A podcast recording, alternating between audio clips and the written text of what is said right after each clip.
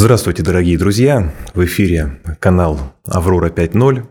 С вами в студии работает Валентин Каськов. И сегодня наш гость Матвейчев Олег Анатольевич, депутат Государственной Думы, политтехнолог, философ.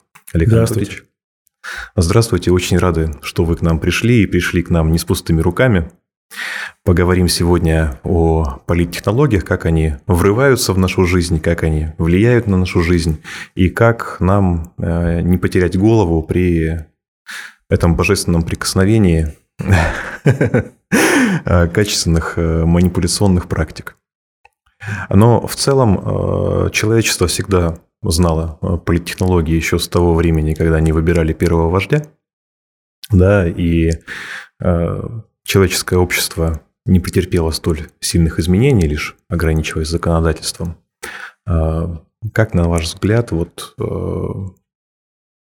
сейчас нынешние люди с, в нынешний технологический век отличаются от людей прошлого?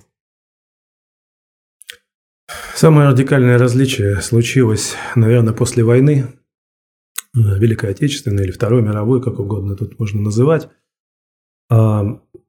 Человечество до этого в основной своей массе было неграмотным. И после войны грамотность населения, по крайней мере в развитых странах, в большой части мира, стала таким подавляющим фактом. И это потребовало совершенно иных способов, что называется, управления.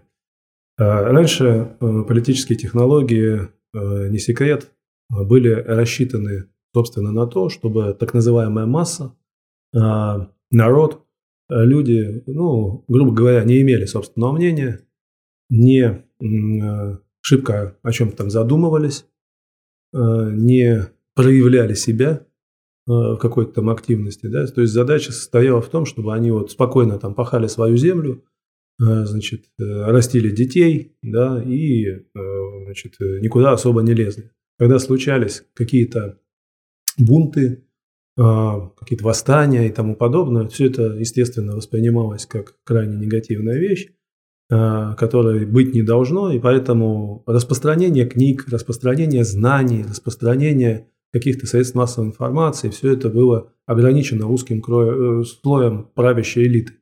Всем остальным, вот даже Библию нельзя было давать в руки, потому что что-нибудь начитаются и не так поймут. Вот mm-hmm. протестантские движения, в том числе, связаны с этим.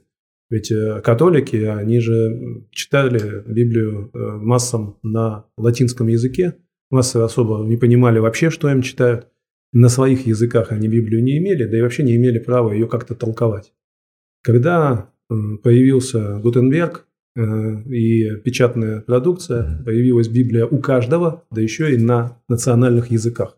И каждый смог ее прочитать, составить свое некое мнение. Поэтому возникло огромное количество всяких сект, да, разных движений. Каждый по-своему стал все толковать. И вот эти протестантские войны, в которых погибло три четверти населения Европы, значит, они, конечно, вот повели к... Ну, то есть эффект был, конечно, очень мощный из-за вот этих всех вещей. В современном мире, когда люди грамотные, когда люди читают и так далее, управлять ими становится, безусловно, гораздо более сложно. Да. Это нужно с каждой группой, с каждым человеком и так далее составлять коммуникацию. Все стало делиться на так называемые аудитории, целевые группы. Каждой этой аудитории нужно давать, что называется, свою конфетку, нужно свою информацию, с каждой по-своему работать в соответствии с их целями. Потому что у людей, в принципе, по жизни-то могут быть совершенно разные цели. Кто-то хочет жить вообще спокойно, кто-то хочет деньги зарабатывать, кому-то нужна слава, кому-то нужна истина, значит, и так далее. Каждый свои цели имеет, и каждому что-то нужно давать. И внутри этих больших групп там здесь возникают подгруппы и прочее, прочее. Поэтому вот эта сегментированность подходов усложнила очень сильно технологии. Плюс возникло большое количество новых средств массовой информации. Кроме печатного слова, естественно, появились электронные средства массовой информации, радио, телевидение, а потом еще и интернет. А это мы все свидетели, это на нашем веку вот возникло. Кажется, что это было давно, но если вспомнить, еще двадцать лет назад только и появился интернет. двадцать лет назад мы стали пользоваться электронной почтой, а пятнадцать лет назад мы только вошли в социальные сети. Что такое пятнадцать лет? Это вообще по историческим меркам ничто. Поэтому, конечно, сейчас бурное развитие интернет-технологий, появилась профессия эс эм эм-щика, то есть специалиста по как раз новым медиа, по социальным сетям, который знает, где там что находится, как таргетировать месседжи для тех или иных сетей. Вот. Это все как раз востребовано. Ну и, конечно, социальные вот эти технологии, они стали требовать другого от людей. То есть человека превратить сейчас в зомби, который сидит и ничего не слушает, не ведает, закрыл уши, да, ничего не читает и так далее, чтобы он был таким манипулируемым животным, это просто невозможно. И от этого давно отказались. И сейчас задача политических технологий, о чем в этой книге, точнее в первом вот издании «Уши машут ослом», я написал, что современные манипуляции занимаются провоцированием субъективности. То есть не уничтожением субъективности, как это было в прежние времена. Задача, чтобы у человека не было воли, не было разума, не было активности и так далее. Современные технологии занимаются тем, что требуют от человека, чтобы он был активен, чтобы он высказывался, чтобы он высказывал свое мнение, так сказать, каким-то разумным языком и так далее. Почему? Потому что когда человек сидит и молчит, и ничего не делает, он опасен, непонятно, что это вообще такое, да, что он, куда он пойдет, куда, что у него там в голове, да, и как это взорвется. А если человек куда-то пошел, что-то высказал, выступил на митинге, выступил, написал в социальных сетях, проявил свою позицию, все, его можно классифицировать, его можно изучить, отнести к тем или иным рамкам, к каким-то, значит, группам, подгруппам целевым и так далее. И с ним дальше уже работать и спокойно его мозг трансформировать в нужном тебе направлении. Более того, это может даже делать уже искусственный интеллект. сто процентов. То есть уже не нужно, чтобы кто-то сидел, как какой-то специальный политтехнолог, да, который работает с определенной группой и дает, значит, указания, как работать с ней. Нет, искусственный интеллект, он вас изучит, составит ваш профиль, значит, изучит ваши привычки, ваши материальные потребности, ваши ценности. И ему просто ставится задачка, значит, в, в конце, да, вот у тебя есть исходная точка А, а на исходной точке Б мы должны получить, ну, определенного человека с определенными ценностями, убеждениями, с определенной жизненной позицией. А искусственному интеллекту остается этому человеку, этого человека из точки А перевести в точку Б. Каким образом? Подсовывая ему нужную информацию в определенных дозах, в определенном режиме, значит, когда он способен ее переварить. Просто провести по определенным ступеням от точки А до точки Б, не перепрыгивая через две ступеньки, потому что если начнешь перепрыгивать через две ступеньки, значит, человек с крючка может сорваться. Вот, то есть нужно аккуратненько так подсекать вот, и в сачок, и вот, вот, как нормальному рыболову. Да. Вот, здесь, здесь должна быть грамотная работа, но искусственный интеллект как раз с ней может вполне справляться. Ну, конечно, не все можно доверить искусственному интеллекту, все равно человек – существо сложное. Какие-то простые функции он выполняет. Часто, кстати, ошибки делает. Но, тем не менее, там есть свой прогресс. Вот чат джи пи ти он как раз продемонстрировал. И, конечно, многие вещи, связанные с информацией, пропагандой и так далее, они будут технологизированы. Они технологизируются сейчас, и они будут дальше технологизироваться очень сильно. Это наше будущее, в котором нам предстоит жить.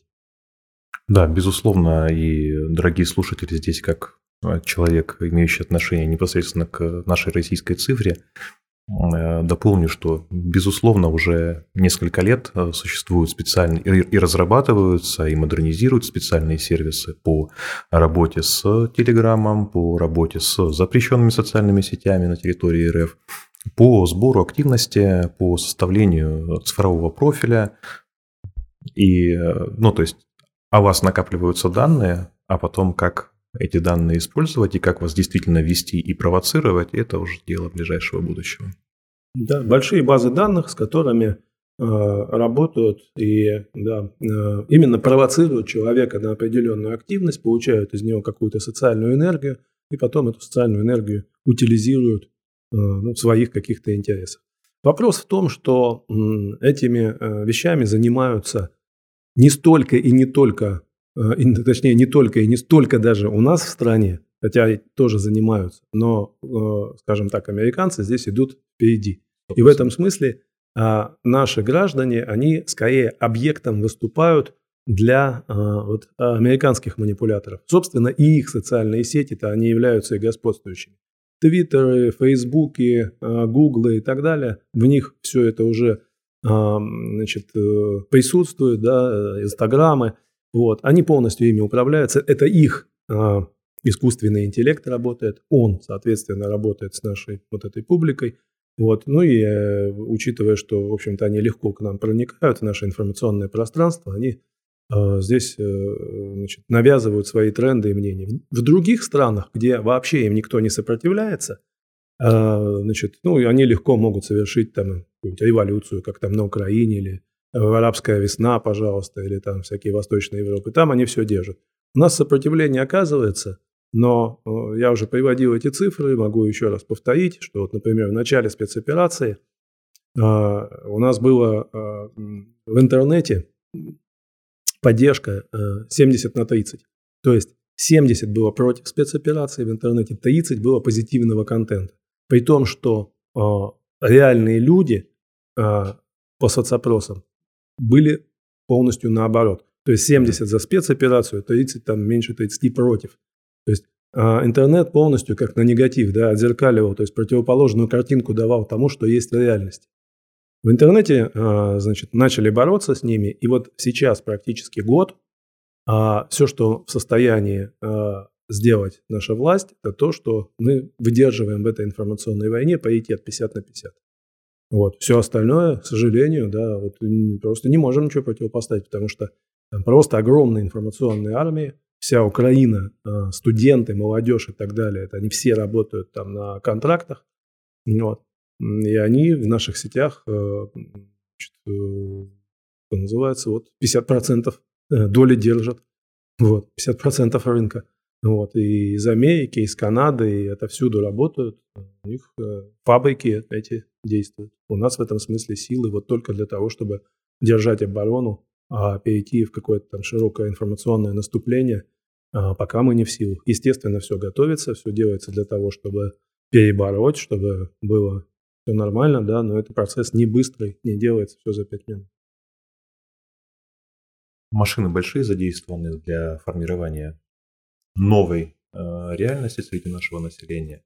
Э, могли бы вы выделить основные методики, э, по которым э, работает западная пропаганда в контексте формирования эмоциональных всплесков или, в принципе, новой реальности?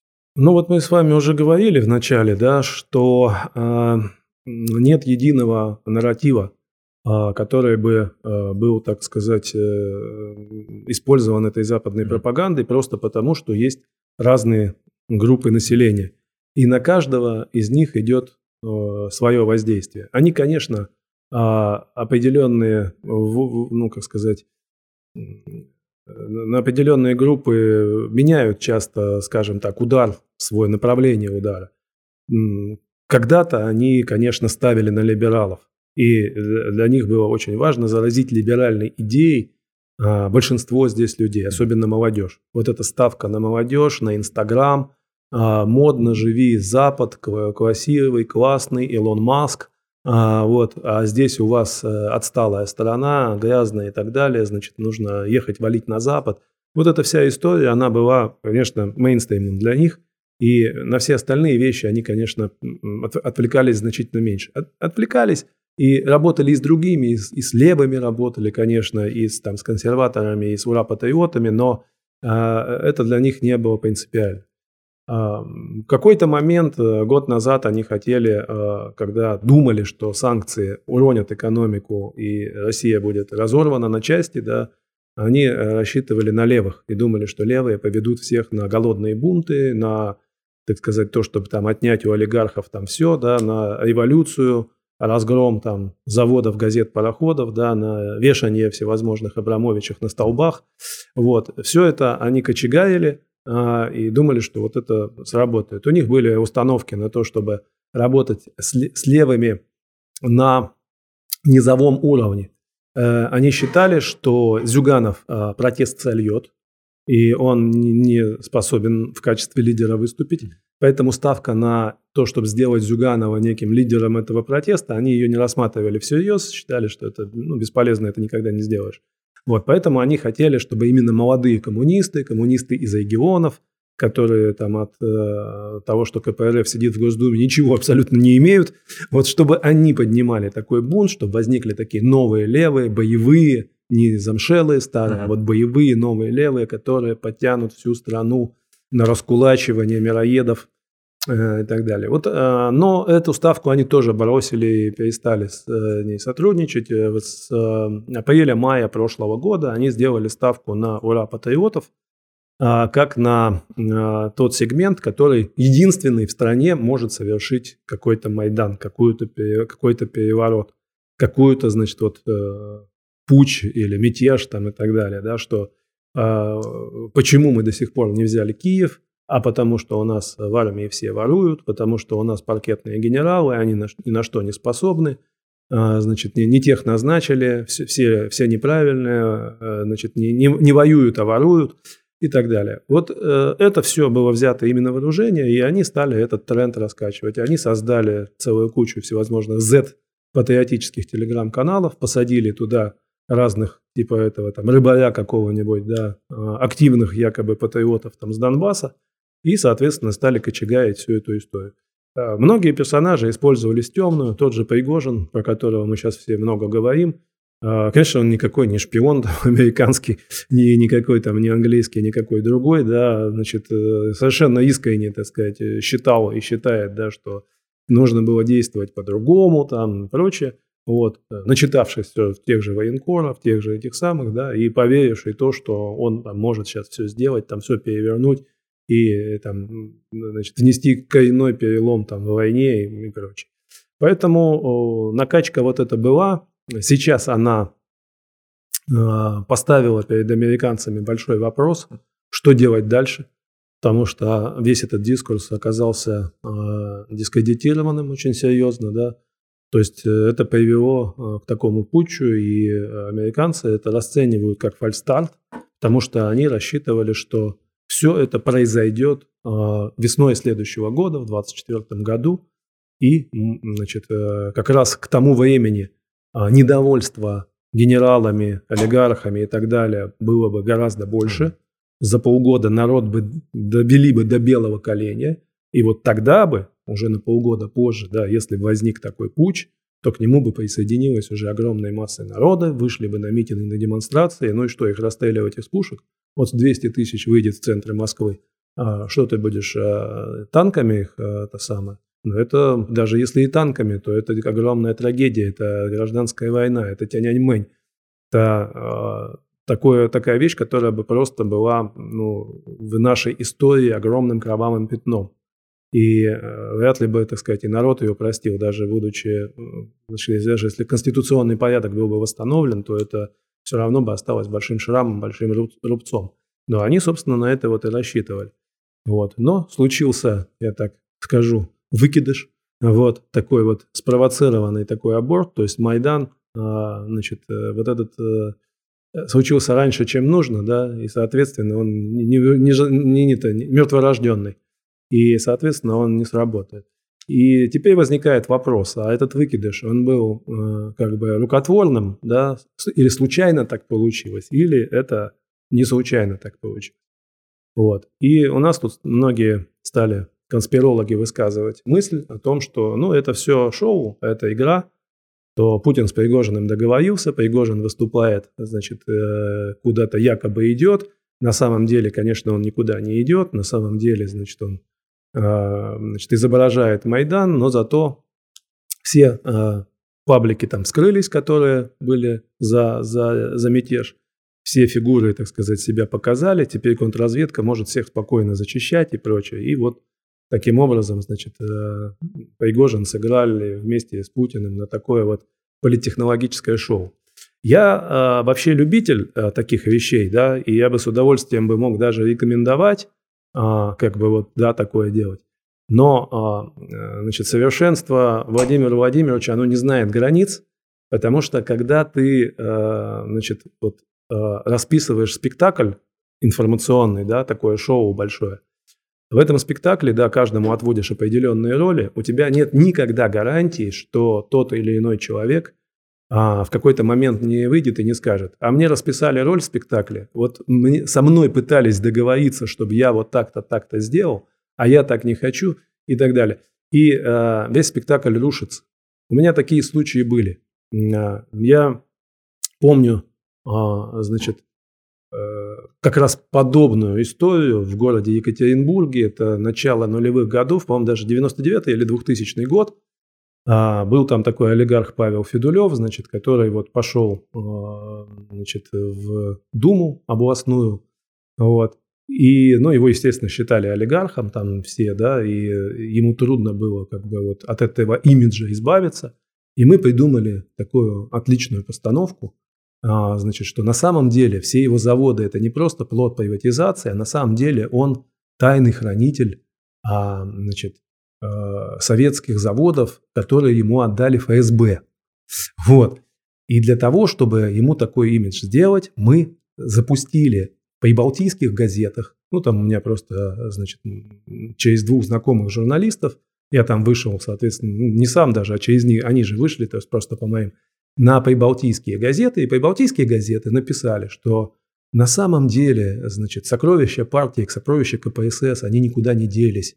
На самом деле, значит, вся советская эта промышленность, она роздана олигархам просто, чтобы они временно, так сказать, ее охраняли, а на самом деле они, вот эф эс бэ за ними следит, ка гэ бэ там за ними следит, значит, вся эта промышленность все равно там работает. Это, и вот этот Федулев, он всего лишь наемник ка гэ бэшников, он никакой не... А тогда, в то время, как раз Путин пришел к власти, uh-huh. и то, что человек пришел из ка гэ бэ, тогда же все только заговорили о том, что Путин ка гэ бэшник, да, вот имидж ка гэ бэ, имидж Штирлица, он был такой высокий в, в народе. И тут оказалось, что тот, кого считали олигархом, значит, местного масштаба, он, оказывается, тоже вот ка гэ бэшник и тоже, значит, хранит вот эти уральские заводы.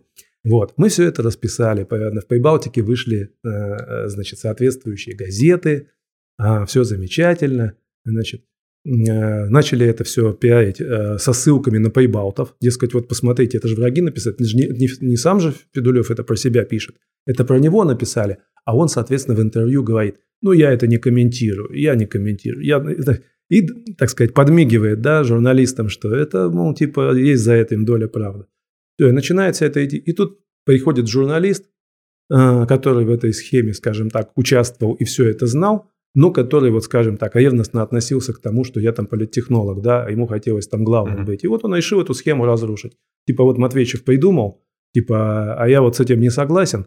И он берет и всю эту схему расписывает местным телеканалам, местным этим, рассказывает, ну, это все придумки политтехнолога Матвейчева, и типа, значит, и там все, что оплатили олигархам и прочее, прочее. Естественно, и кандидат взорвался и сказал, что ну, что такое за утечки. Почему? Ну, и свернули быстро как бы эту историю. Хотя он все равно, по-моему, избрался, а, хватило ему, так сказать, этого. Но а, схема плохо сработала. Возвращаясь вот как бы к вопросу о таких постановочных шоу, конечно, всегда лучше использовать а, в темную каких-то людей, когда а, ты знаешь, как они себя поведут определенным образом, но им ничего не говорить.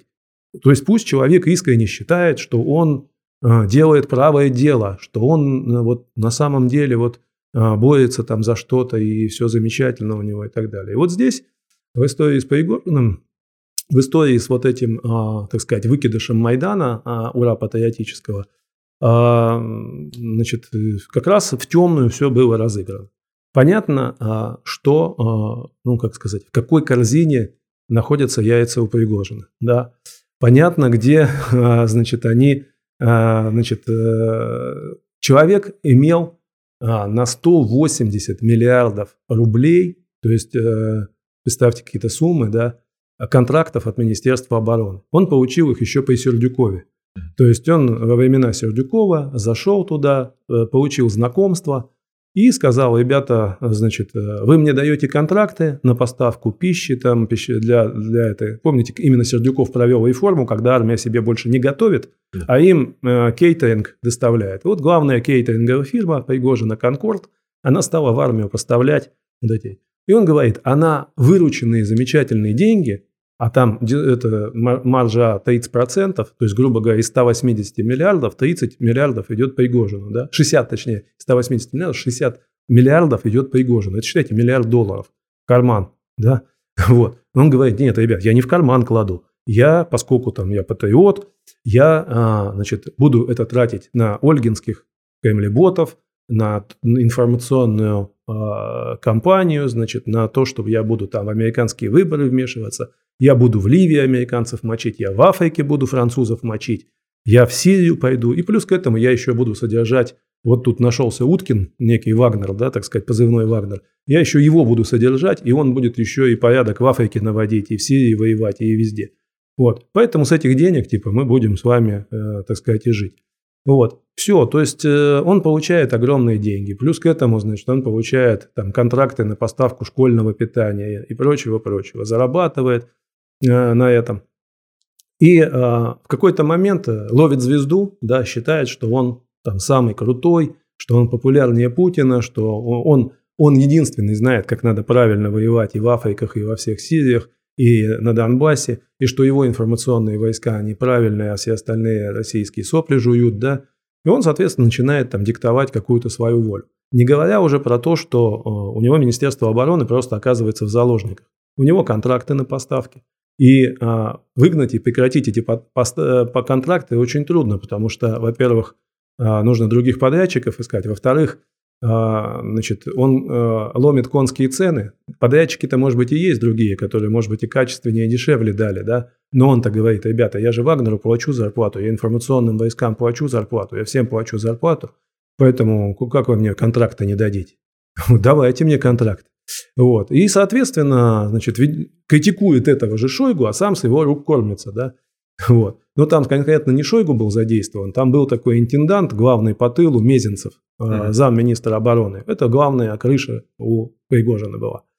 Этого, в конце концов, Мезенцева увольняют а, за вот эти гигантские суммы, за все эти растраты. А Пригожин понимает, что крыша у него исчезла, и Шойгу лишает его этих контрактов, этих ста восьмидесяти миллиардов рублей. То есть у него исчезают деньги. Но он тогда говорит: ребята, а чем вы будете кормить Вагнер? Да? Я им платил зарплату, теперь вот как дальше, так сказать? Все равно вы вынуждены будете мне заплатить. Вы отдадите мне контракт. У меня Вагнер воюет.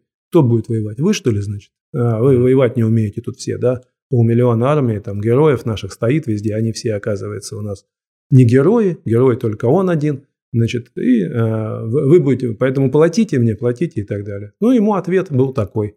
Соответственно, что э, ну, если ты ставишь проблему, кто будет платить Вагнеру, ну, будет армия им платить. мы, вас, мы их просто на контракт наймем, и все. И получается, что Пригожин загоняется в угол. У него отбирают деньги, отобрали уже деньги, и у него отбирают последний актив, вот этот самый Вагнер, который должен перейти весь Министерство обороны. То есть он оказывается зажатым в углу. Но если человека любого зажали в угол, даже крыса, загнанная в угол, будет кусаться и прыгать. Он и прыгнул. Вот и все. То есть в темную абсолютно он прыгнул, что, собственно, и требовалось. Требовалось, чтобы он прыгнул, потому что а, это то, что я сказал в начале. Сделать аборт Майдану. То есть он прыгнул раньше времени. Ему закрутили а, вот одно место в тиски, да, и подкрутили эти тиски в тот момент, когда надо. Не осенью, не зимой, а именно сейчас, чтобы он сейчас прыгнул, когда ничего не готово, когда за ним никто не пойдет.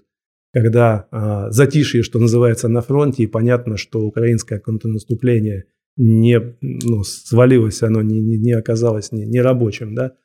Вот. Более того, мы даже были готовы к этому наступлению. Если бы сейчас хохлы дернулись на, э, на нас, да, э, думая, что у нас тут мятеж, да, они бы получили вообще по полной. Вот. Поэтому э, технологично очень его подвели, значит, вот под эту всю историю, и он выстрелил. Вот, думая, что он, значит, вот, герой, так сказать, и прочее. Оказалось, что никто за ним и не пошел. А, значит, даже вагнеровцы, половина вообще не слились со своих мест. Из двадцати пяти тысяч человек Вагнера половина остались в местах дислокации. В Ростов пришло половина.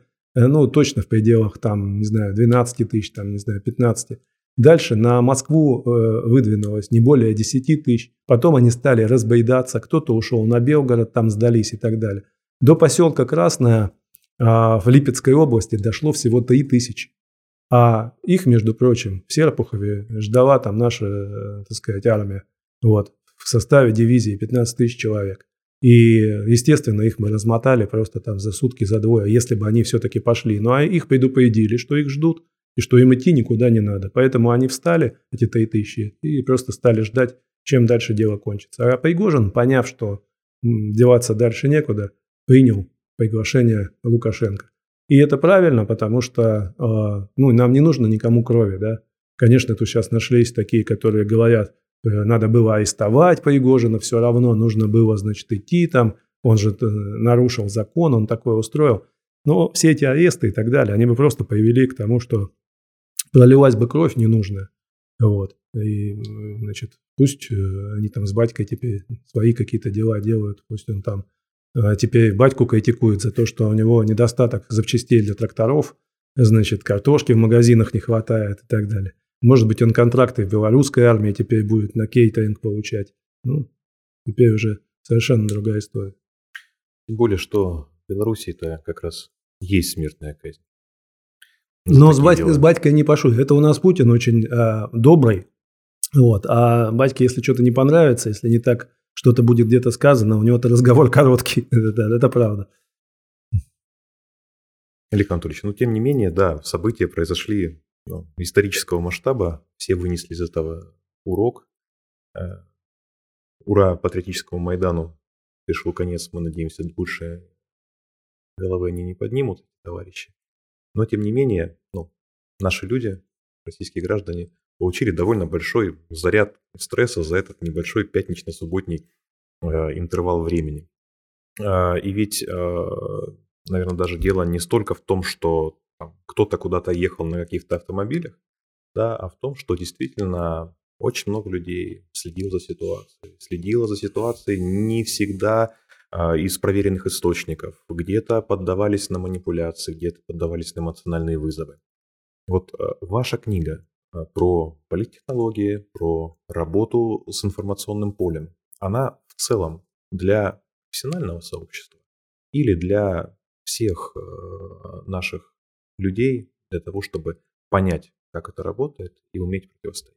Ну, книга написана э, простым языком. В принципе, э, любой человек э, способен ее прочитать и понять. Вот. Хотя, конечно, проблемы, которые там обсуждаются, и темы, это все-таки больше для профессионального сообщества. Вот. Э, книга – это сборник, то есть э, в ней э, внутри содержится несколько книг. То есть там... Э, Книга «Уши машут ослом», которая была первое издание вот этого, да. Только она в обновленном виде. Первое издание все-таки двухтысячный год. С тех пор там добавились новые кейсы, новые главы. И вот эти новые кейсы, новые главы там есть. И плюс там еще ряд работ из других книг собранных, да, которые не потеряли актуальности. И вот вместе это дает вот такую штуку. Конечно, она больше для профессионалов и... Для тех, кто хочет просто разобраться. Не обязательно людям быть политтехнологами, но если человеку хочется разбираться в манипуляциях, то книга должна быть настольной. Ну, собственно, она настольной и является. Со времен первого издания там уже было много-много разных изданий, и, естественно, по ней обучаются во всех э, политологических факультетах у нас в стране, на всех, да, и в этом смысле она как бы цитируется во всех курсовых, в дипломах и так далее. То есть она в этом смысле уже стала классикой. Вот, тут без, без ложной скромности это надо сказать, что действительно так и случилось. Вот.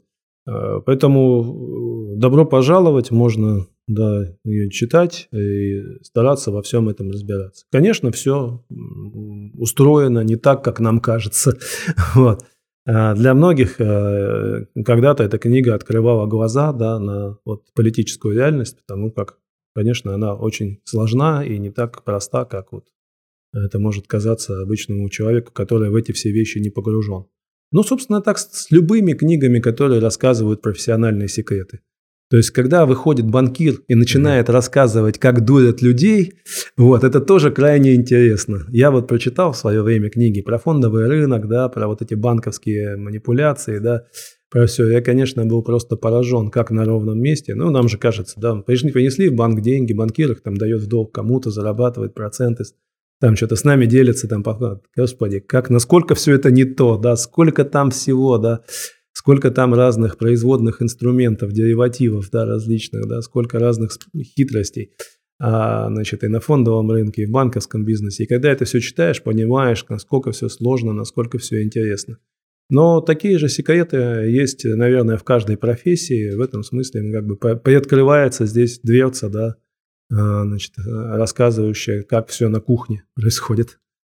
Да, и как, на ваш взгляд, тоже для наших слушателей и зрителей чуть э, прецизионнее пояснить. А, ну, политические технологии – это же не только про выборы в единый день голосования. Mm. Это в целом про воздействие на систему принятия решений. Ну да, конечно. Выборы – это только часть небольшая политических технологий. Управление обществом, оно идет постоянно. Это непрерываемый процесс. Общество нельзя бросить без управления. А управление, оно осуществляется теперь через информационные вещи. То есть раньше, о чем, собственно, вот мы в самом начале с вами начали говорить, да, раньше управление осуществлялось силовыми способами. То есть если кто-то, значит, там себя возомнил умнее царя, то голова с плеч и все в порядке, да, все, никаких дальнейших разговоров не было. Поэтому Министерство внутренних дел, ну, в Российской империи, например, значит, это и было министерство, э, так сказать, вот, э, силовое, да, силовое министерство, и оно отвечало за внутреннюю политику, за внутренний порядок.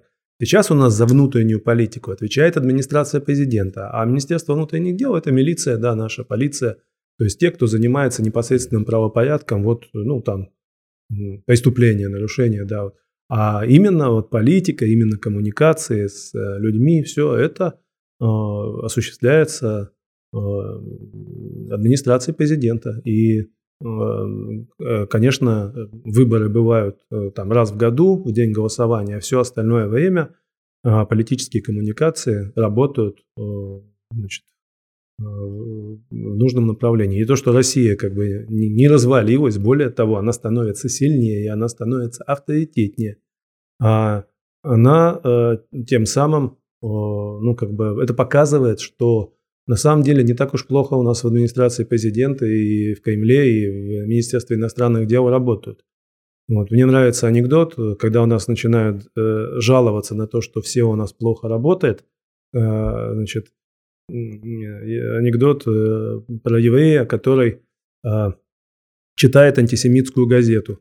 То почему ты, Абрам, читаешь антисемитскую газету? Значит, он говорит, да если я еврейские газеты начинаю читать, там нам рассказывают, что у нас Холокост, что нас все время бьют, нас унижают, что мы несчастные евреи и так далее. А когда читаешь антисемитскую газету, мы миром управляем, мы захватили все СМИ, у нас в руках все деньги, мы главные мировые банкиры. Приятно на душе. Вот когда почитаешь иностранную прессу, то же самое про Россию и про Путина, они рассказывают страшные вещи, что Россия управляет всем миром, что Путин везде имеет агентов, Путин шпионы, что Путин задавил Европу, Америку, что у них там половина молодежи мыслят и голосуют за Путина, что наши информационные войска натовские не справляются с путинскими наступлением и так далее. Вот, то есть, то есть эффект-то есть на самом деле, но мы-то привыкли критиковать, как говорится, своих, поэтому мы не замечаем, но на самом деле Россия в информационном плане, она, она один из лидеров в мире, и то, что касается консервативного фронта, мы его как бы удерживаем, мы это знамя подняли борьбы, значит, за традиционные ценности, и за нами выстроились большинство стран в мире. И чем больше Америка будет угасать, и она угасает экономически, и политически деградирует, тем больше будет наша сила, и в конечном итоге победа будет за нами. Здесь сложно что-то добавить, Олег Анатольевич. Мы в это верим. Я думаю, что так и будет. Можно ли от вас попросить пару-тройку комментариев, как людям, обычным людям, не попадаться на манипуляции со стороны сил, которые нам противостоят. Но я не сторонник э, советовать людям э, там, проверять информацию, все равно они не будут этого делать. Но. Давайте будем реалистами. Э, значит, даже наши там, военкоры, так сказать, которые вообще-то профессиональные журналисты, постоянно постят фейки вместо того, чтобы проверить, откуда это пришло, что и так далее. Вот. А что говорить за простого человека, который, ну, конечно, просто вот все, что он получил, он тут же передаст, если это ему как-то понравилось. Вот, будет это все слушать, и, конечно, проверять или не проверять информацию ему очень трудно. Поэтому в условиях информационной войны, а сейчас есть информационная война, и идет гигантское столкновение между Россией и Западом, прежде всего англосаксами, да, которые мастера информационных войн, и мы их с вами, ну, особенно простой человек, Не, не, не, не передурит. Но невозможно выиграть у гроссмейстера. Вот э, можно, э, как говорится, как-то отбиваться, э, что-то вот делать, да, и мы, в принципе, тоже неплохие ходы делаем, я имею в виду наш там, информационный блок, там, КМ или так далее, где-то отбиваемся и прочее. Но простому человеку перемудрить вот э, этих, да, это все равно, что там рассчитывать на то, что ты там банк можешь обмануть или казино можешь обмануть, пойти. Это абсолютно невозможно, да. Поэтому э, я бы советовал простому человеку поступать простым способом, э, ориентироваться э, все-таки на государственные средства массовой информации, причем желательно, вообще говоря, вот даже вот именно на телеканалы и так далее, потому что явных фейков они не пропускают, потому что ну, и информацию дают более-менее безопасную и более-менее выверенную.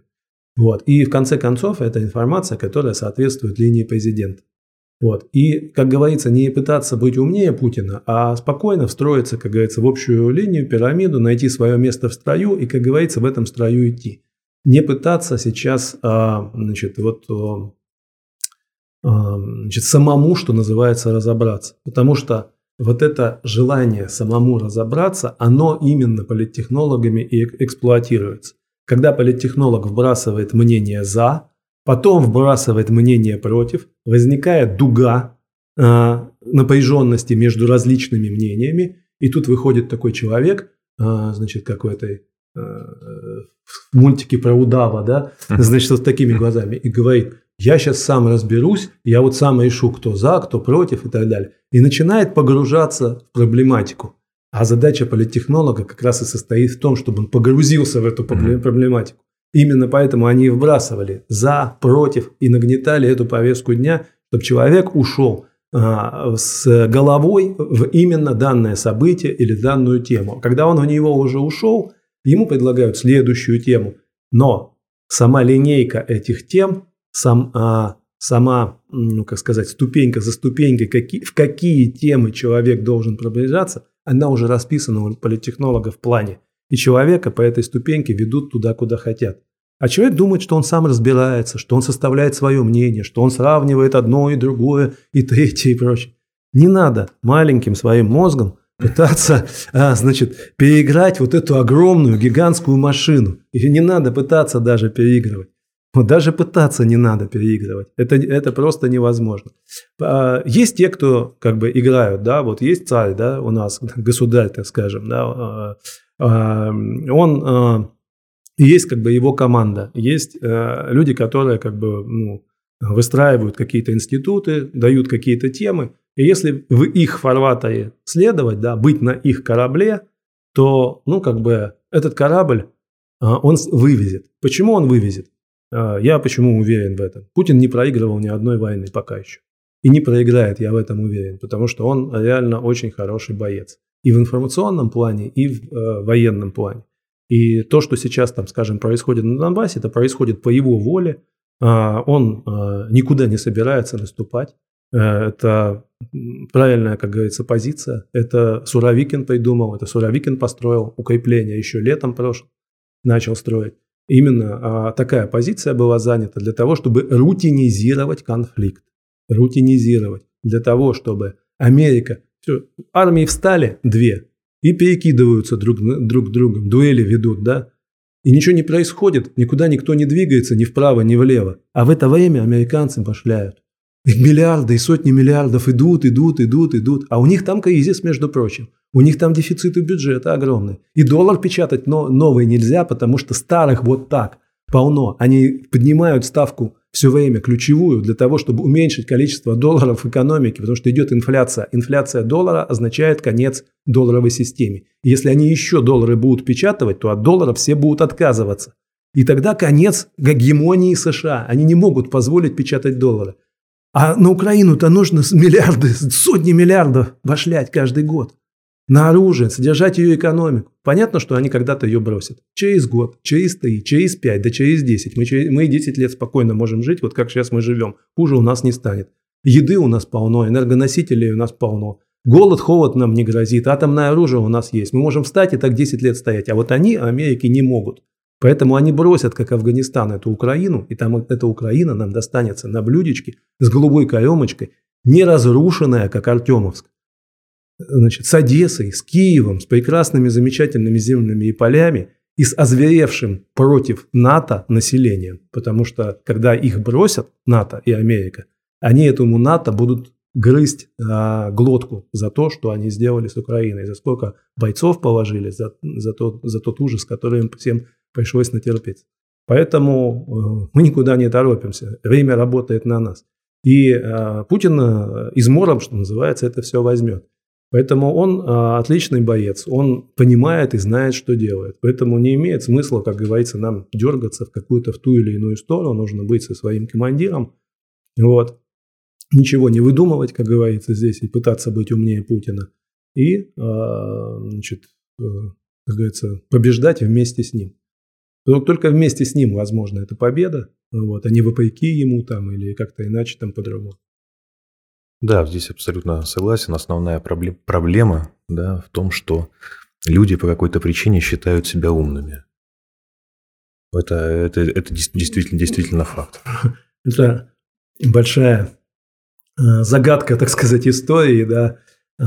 Человек, значит, ему свойственно, значит, быть вот Ум, ну, считать действительно себя там, умнее окружающих и так далее. Я это на детях замечал. Вот, э, знаешь, там, вот, дочке сказку на ночь рассказываешь там, про волка и семеро козлят.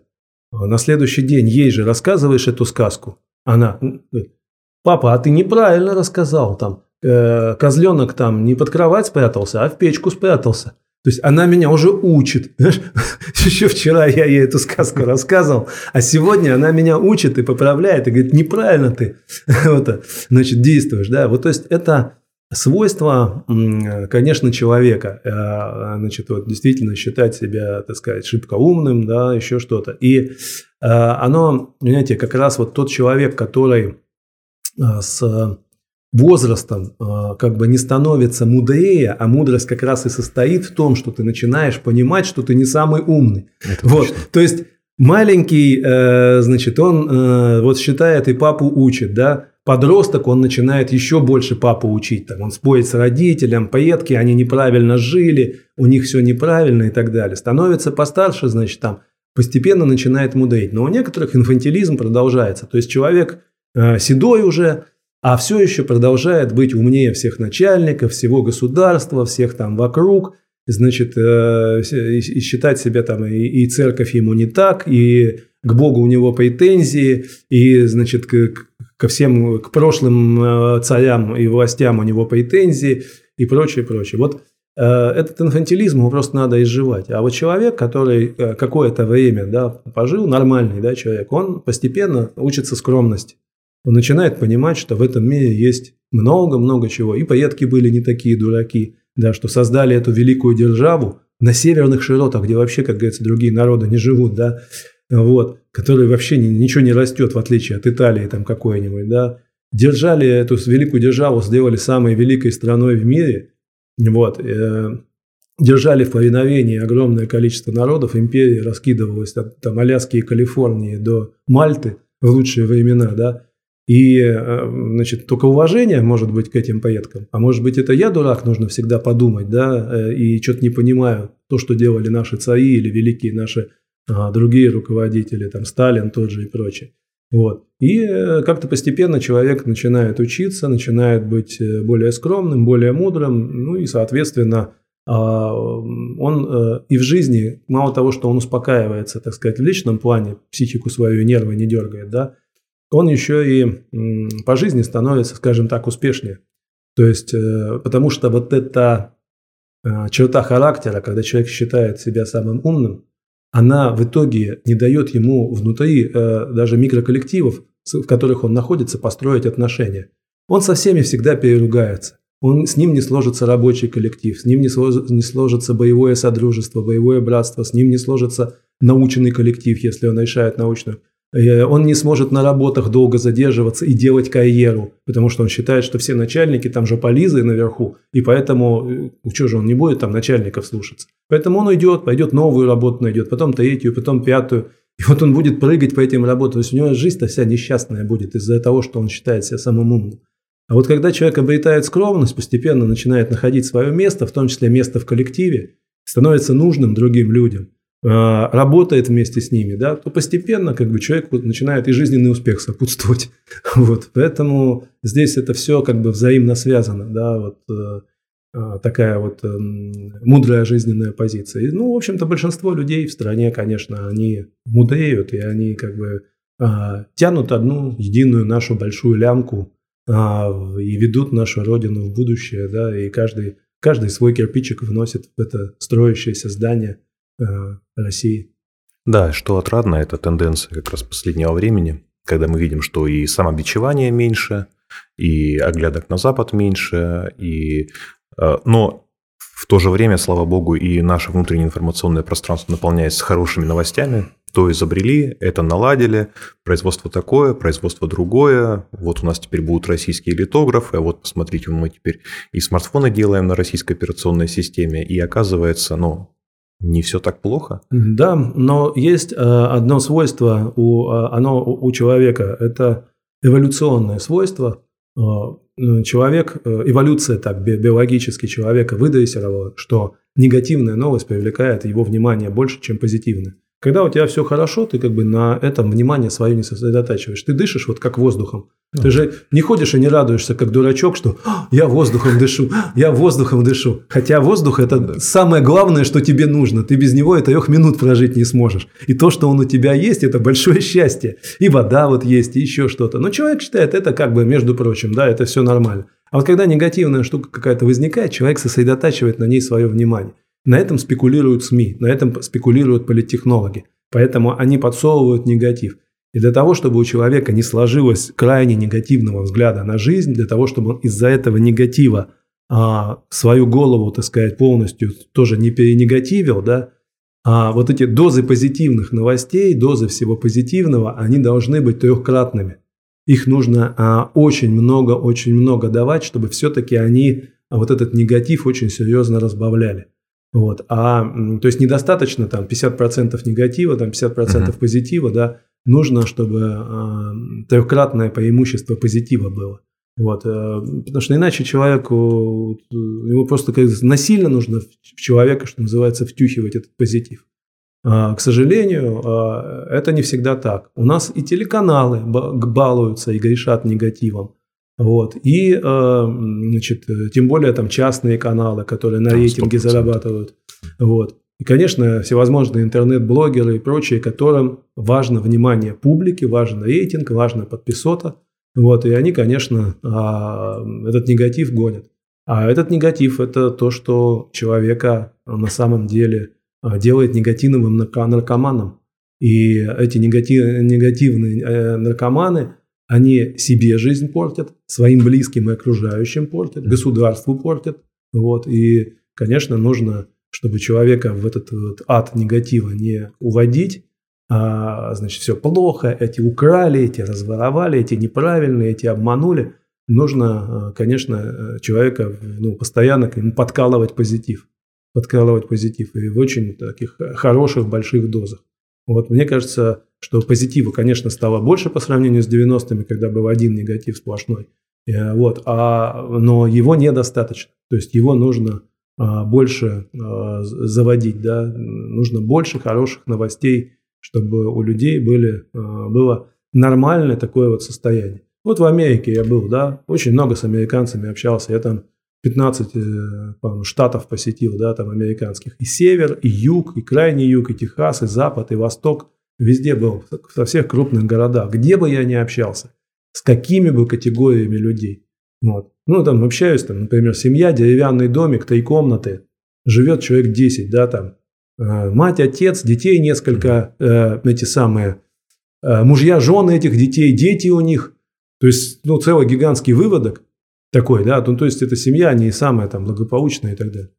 Абсолютная уверенность, что они живут в лучшей стране мира, что у них все хорошо, хотя они полностью все в долгах.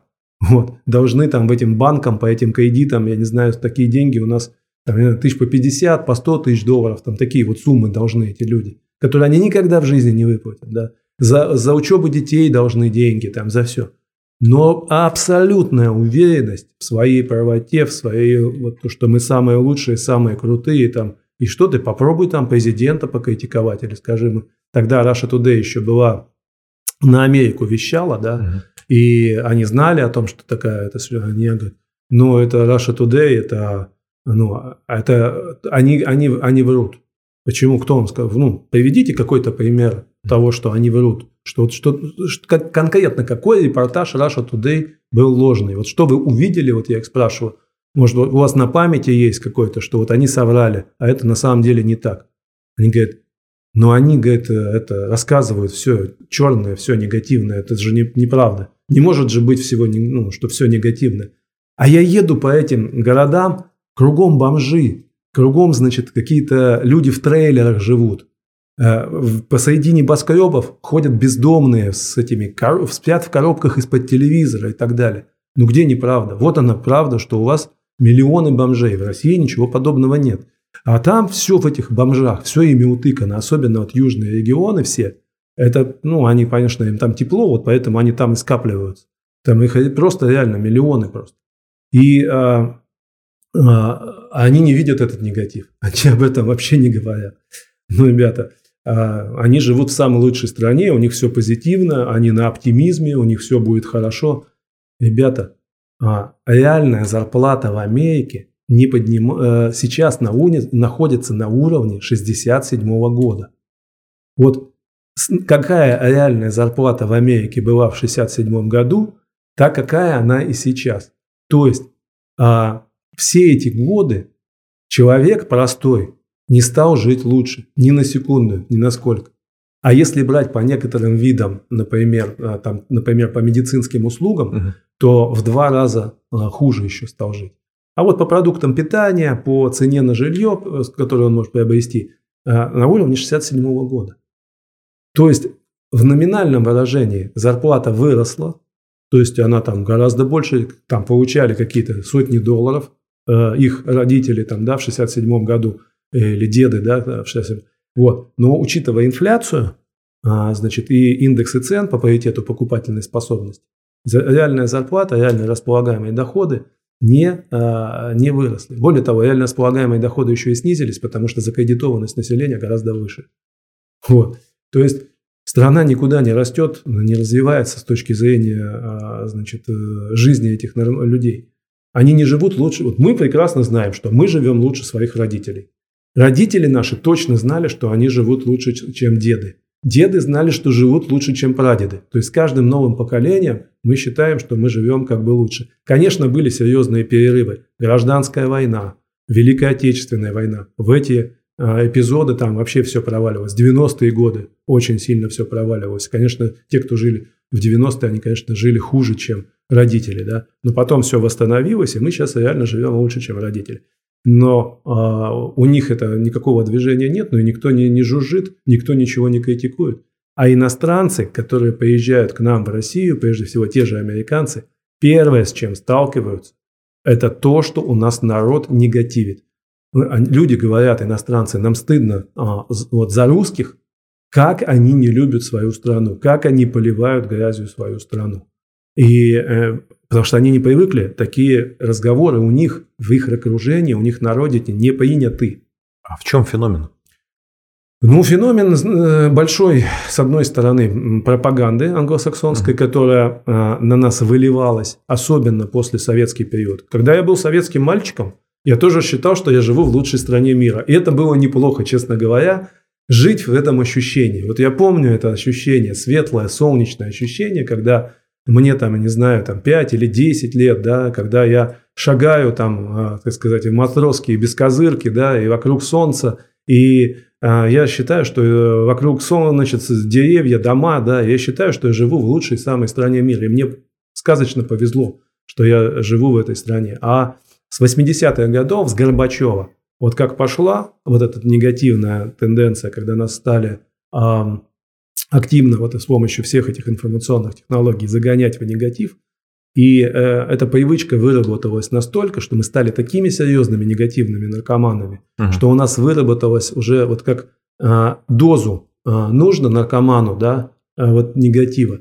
Точно так же многие э, без этого негатива быть не могут. Почему? Потому что у них эндорфин, позитив вырабатывается в голове на негатив. Он прочитал негативную новость и говорит, э, значит, ему хорошо от этого, что... Э, Он э, или опять себя почувствовал круче, или почувствовал себя умнее, умнее в том числе властей. Вот типа эти да. там наверху сидят, да, крысы все украли, там т.д.д.д.д. Вот. А я-то вот, значит, честный, я-то не крыса, я-то не это. А я вот, э, они там, может быть, и, э, значит, пользуются какими-то благами жизни, а я ими не пользуюсь, но зато вот я, э, значит, честнее и умнее их. И вот все, и почувствовал себя человек крутым. Ну и вот у него, так сказать, позитивчик какой-то на, на, в ответ на негатив выработался. Вот это такие психологические уловки, которые в итоге вот тоже работают на этих манипуляторов. И, конечно, быстро это все невозможно сделать. Мне могут сказать, ну давайте с завтрашнего дня, пусть Путин скажет там по телеканалам, показывать все там. Не, не получится. Сколько я получаю обращений в Государственной Думе о том, что хватит по телеканалам показывать, значит, всякие эти э, шоу там про каких-нибудь там голос там или э, Малаховых там вот этих бесконечных, которые трясут грязным бельем. Почему нет патриотических передач? Почему нету там э, каких-то замечательных вещей? Ребята, попробуйте наркомана снять с э, иглы за один день. Он, у него будет ломка, он будет, он все разнесет вокруг. Попробуйте сейчас на Первом канале, а, уберите все там шоу, или не на Первом, на всех каналах уберите там Comedy Club и так далее, и поставьте там позитив про то, сколько у нас надоев, сколько у нас удоев, яйценоскость кур как повысилась, намолот зерна возрос там и все остальное. Верните советские вот эти вот все вещи. Через месяц все, кто требовал, чтобы это все пришло на телеканалы, выключат кнопку и не будут смотреть все эти телеканалы. И уйдут куда? Уйдут в какой-нибудь Facebook, Instagram и будут легкой добычей наших друзей из Америки, манипуляторов, которые будут их там юзать. Вот и все. То есть человек не слезет так просто с этого негатива. Это эти вещи, которые делаются очень постепенно. И вот, кстати, Путин в этом смысле человек, который э, постепенно это про него. Он никогда ничего не делает резко. Он всегда очень а, все процессы разворачивает медленно. Вот алкогольная зависимость. Да, к началу а, его правления, конец девяностых, восемнадцать человек на литр в год. Да. Угу. Сейчас там что-то десять-двенадцать. Да. Он поставил задачу такого оздоровления населения медленного. То есть в два раза народ стал пить меньше в стране за двадцать лет. В два раза. Через двадцать лет еще в два раза будет. То есть медленно, аккуратно, но цель выдерживается, и она, как говорится, идет. Вот. А, то же самое там по курению, то же самое по спорту, которое мы видим, что у нас молодежь сейчас на позитиве, на спорте, да, вся.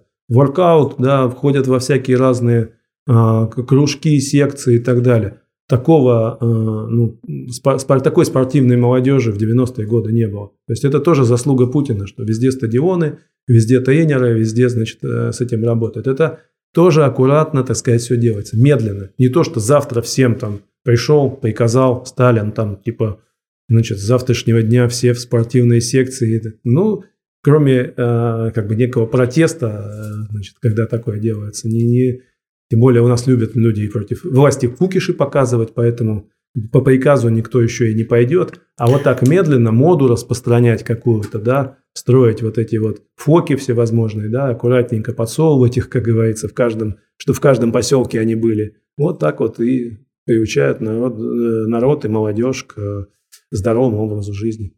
Ну, с точки зрения теории управления изменениями, все Владимир Владимирович делает правильно, потому что только постепенно, только сначала информируй, потом жди реакции, потом корректируй, потом делай, потом приходи к цели. Только так. Иначе действительно все будут жутко недовольны. Вспомним ковидное время.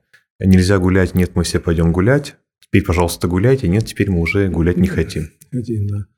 Ну, это действительно управление – это очень сложная наука.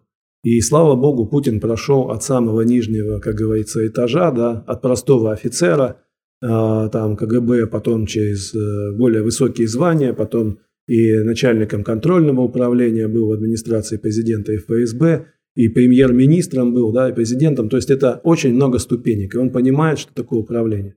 У нас вот таксисты, да, они могут, как бы, они знают, как управлять государством, как говорится, не выходя из машины.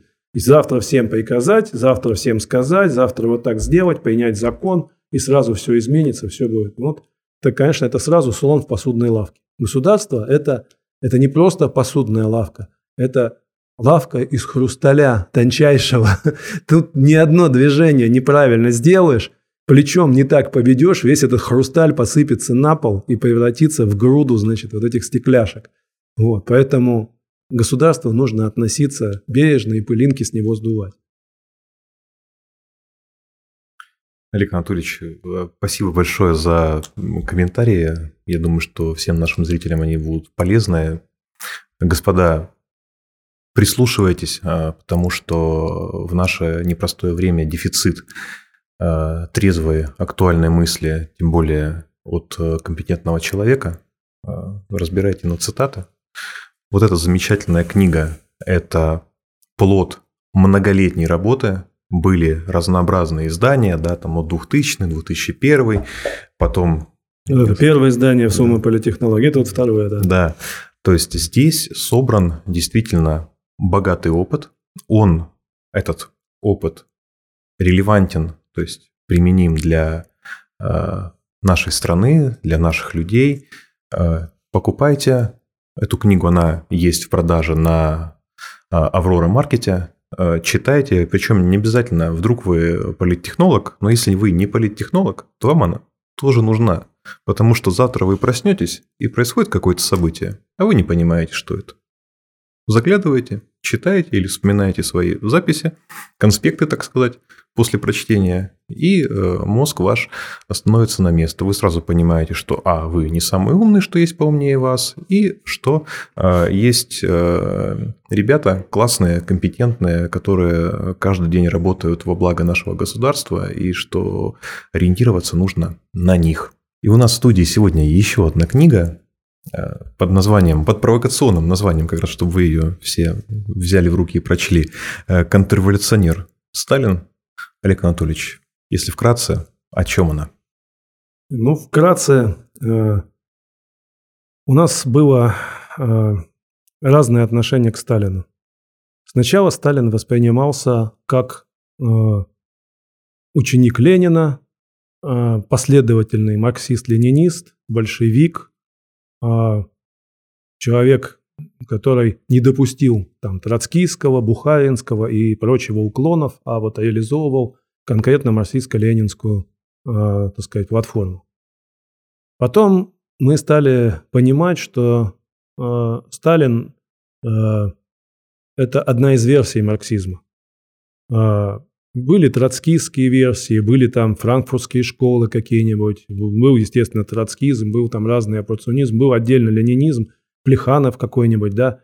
Много версий, одна из них там сталинская, в конце концов там Мао Цзэдун еще был там и так далее. Одна из них версий. Мы с моим соавтором э, Сергеем Магнитовым делаем следующий шаг действительно провокационный, революционный. Мы говорим, что Сталин был вообще не марксист, а более того, борец с марксизмом-ленинизмом. шестьсот страниц книги мы доказываем, что Сталин разочаровался в Ленине между десятыми и двадцатыми годами и искоренял ленинизм, начиная с двадцатых годов, и в политике, и в практике, и в тридцатые особенно. А в Марксе Сталин разочаровался тоже примерно чуть попозже в это же время, но в двадцатые годы, но в тридцатые годы он уже и марксизм, так сказать, искоренял, по крайней мере, в практике. Но не мог, естественно, об этом заявить, потому что произошла революция под знаменем марксизма, ленинизма. Он, более того, из Ленина сделал культ, сделал, так сказать, такую церковь большую, да, марксистско-ленинскую, где есть главные мощи, которые располагаются на Красной площади, да, есть масса всяких мантр, молитв, значит, там, типа, как учит нас коммунистическая партия, и, значит, единое, общеправильное учение, там, т.д., мы большевики. И вот все эти вот молитвы, которые должны были выучить э, политическая верхушка, элита, которая все это произносила, бессмысленно, да, он по принципу церкви, как говорится, запустил и оформил. То есть было два государства. Одно консервативное, не имеющее никакого отношения к практикам марксизма-ленинизма, в том числе и в экономике. И второе государство – это прикрытие государства, марксистско-ленинская шелуха. Если мы хотим получить подлинного Сталина, если мы хотим ориентироваться на подлинного Сталина, если мы хотим учиться у Сталина победам, то мы должны Сталина видеть настоящего, без марксистско-ленинской шелухи. Совершенно другого человека. И вот я говорю, это не просто какие-то фразы, это книга, шестьсот страниц, посвященная доказательству этого тезиса. Спасибо большое, Олег Анатольевич. Ну, спасибо. Всего доброго.